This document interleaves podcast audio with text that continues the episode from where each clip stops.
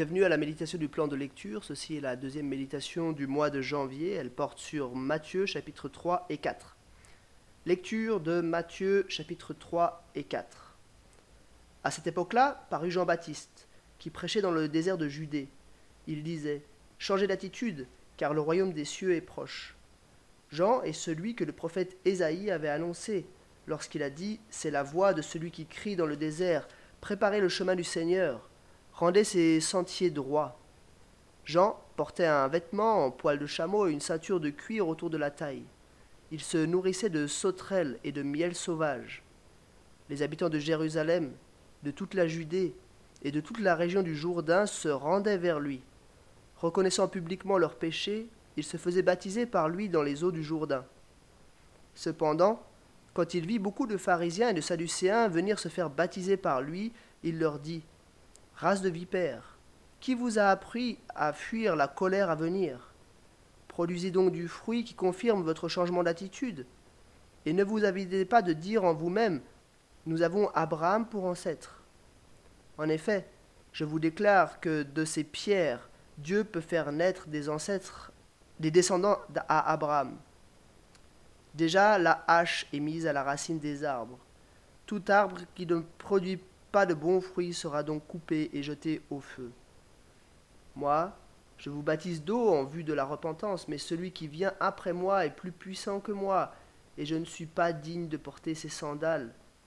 Lui, il vous baptisera du Saint-Esprit et de feu. Il a sa pelle à la main. Il nettoiera son air de battage et il amassera son blé dans le grenier. Mais il brûlera la paille dans un feu qui ne s'éteint pas. Alors Jésus vint de Galilée jusqu'au Jourdain vers Jean pour être baptisé par lui. Mais Jean s'y opposait en disant C'est moi qui ai besoin d'être baptisé par toi, et c'est toi qui viens vers moi?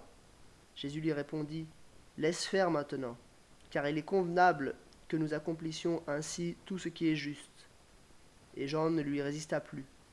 Dès qu'il fut baptisé, Jésus sortit de l'eau. Alors le ciel s'ouvrit pour lui, et il vit l'Esprit de Dieu descendre comme une colombe et venir sur lui. Au même instant, une voix fit entendre du ciel ces paroles. Celui-ci est mon Fils bien-aimé qui a toute mon approbation.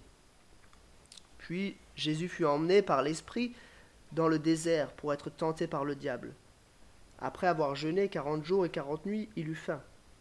Le tentateur s'approcha et lui dit Si tu es le Fils de Dieu, ordonne que ces pierres deviennent des pains. Jésus répondit, Il est écrit, L'homme ne vivra pas de pain seulement, mais de toute parole qui sort de la bouche de Dieu. Le diable le transporta alors dans la ville sainte, le plaça au sommet du temple, et lui dit, Si tu es le Fils de Dieu, jette-toi en bas.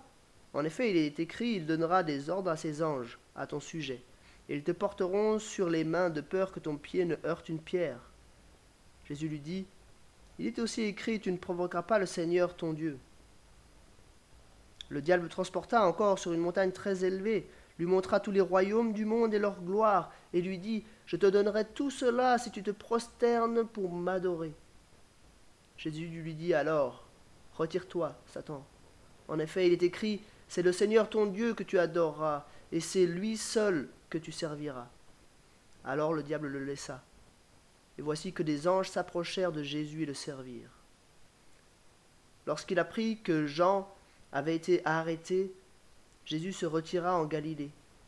Il quitta Nazareth et vint habiter à Capernaum, ville située près du lac, dans le territoire de Zabulon et de Nephtali, afin que s'accomplisse ce qu'avait annoncé le prophète Ésaïe, territoire de, de Zabulon et de Nephtali, route de la mer, région située de l'autre côté du Jourdain, Galilée à la population étrangère. Le peuple assis dans les ténèbres a vu une grande lumière. Et sur ceux qui se trouvaient dans le pays de l'ombre de la mort, une lumière s'est levée. Dès ce moment, Jésus commença, à prêcher et à dire Changez d'attitude, car le royaume des cieux est proche. Comme il marchait le long du lac de Galilée, il vit deux frères, Simon, appelé Pierre, et son frère André, qui jetaient un filet dans le lac. C'étaient en effet des pêcheurs.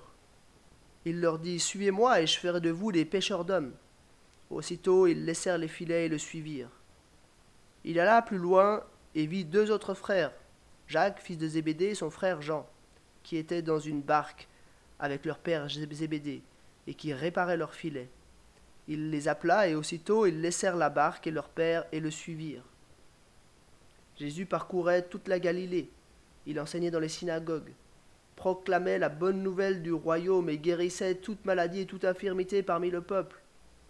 Sa réputation gagna toute la Syrie et on lui amena tous ceux qui souffraient de maladies et de douleurs de divers genres, des démoniaques, des épileptiques, des paralysés, et il les guérissait. De grandes foules le suivirent, venues de la Galilée, de la Décapole, de Jérusalem, de la Judée et de l'autre côté du Jourdain. Jusqu'ici, la lecture de Matthieu chapitre 3 et 4. J'aimerais faire trois remarques sur ces deux chapitres. Premièrement, une remarque de contexte. Cette remarque, elle, euh, voilà, elle, euh, elle a pour objectif le verset 3. Dans le verset 3 du chapitre 3, euh, Matthieu cite le prophète Ésaïe. C'est la voix de celui qui crie dans le désert, préparez le chemin du Seigneur, rendez ses sentiers droits. Cette citation, elle vient de Ésaïe chapitre 40. Et j'aimerais vous lire euh, juste les trois premiers versets du chapitre 40 d'Ésaïe. Consolez, Consolez mon peuple, dit votre Dieu. Parlez au cœur de Jérusalem. Criez-lui que sa période de combat est terminée, que sa faute est expiée, qu'elle a reçu de l'Éternel le salaire de tous ses péchés. Une voix crie dans le désert. Préparez le chemin de l'Éternel, faites une route bien droite pour notre Dieu dans les endroits arides. Il faut comprendre la place de ce passage dans le livre d'Ésaïe. Ésaïe, si vous le lisez du début à la fin, vous verrez qu'il est assez nettement divisé en deux. Les 39 premiers chapitres, puis ensuite depuis le chapitre 40 jusqu'au chapitre 66. On a d'abord beaucoup de jugements, on a des, promesses, mais on a beaucoup de jugements qui sont là, et puis tout à coup, on passe dans un, langage plutôt de consolation. Consoler, consoler mon peuple. Ta faute est expiée. Les, versets 1 et 2, c'est un peu le titre de la deuxième partie du prophète, du livre du prophète Ésaïe. Et puis en fait, le tout début de ce deuxième livre, il nous dit une voix crie dans le désert, préparez le chemin de l'Éternel, faites une route bien droite pour notre Dieu dans les endroits arides. C'est le texte que Matthieu euh, mentionne. Et il faut se mettre à la place des premiers lecteurs, qui devaient se dire, waouh, ça y est, ce qu'Ésaïe avait promis est en train d'arriver, il est en train d'être, c'est en train d'être accompli par Jean-Baptiste.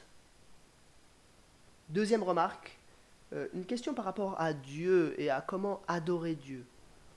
On a ici un passage qui nous parle d'une manière euh, particulièrement claire du fait que Dieu est trinitaire. C'est au moment euh, du baptême de Jésus. Déjà, on voit que Jésus vient se faire baptiser. Jean refuse. Mais Jésus dit oui, il est convenable que nous faisons cela parce que nous devons faire tout ce qui est juste. Pourquoi? Parce que Jésus s'identifie à notre humanité. Il veut montrer qu'il endosse pleinement l'humanité. Mais juste après, le ciel s'ouvre, puis l'Esprit de Dieu descend comme une colombe.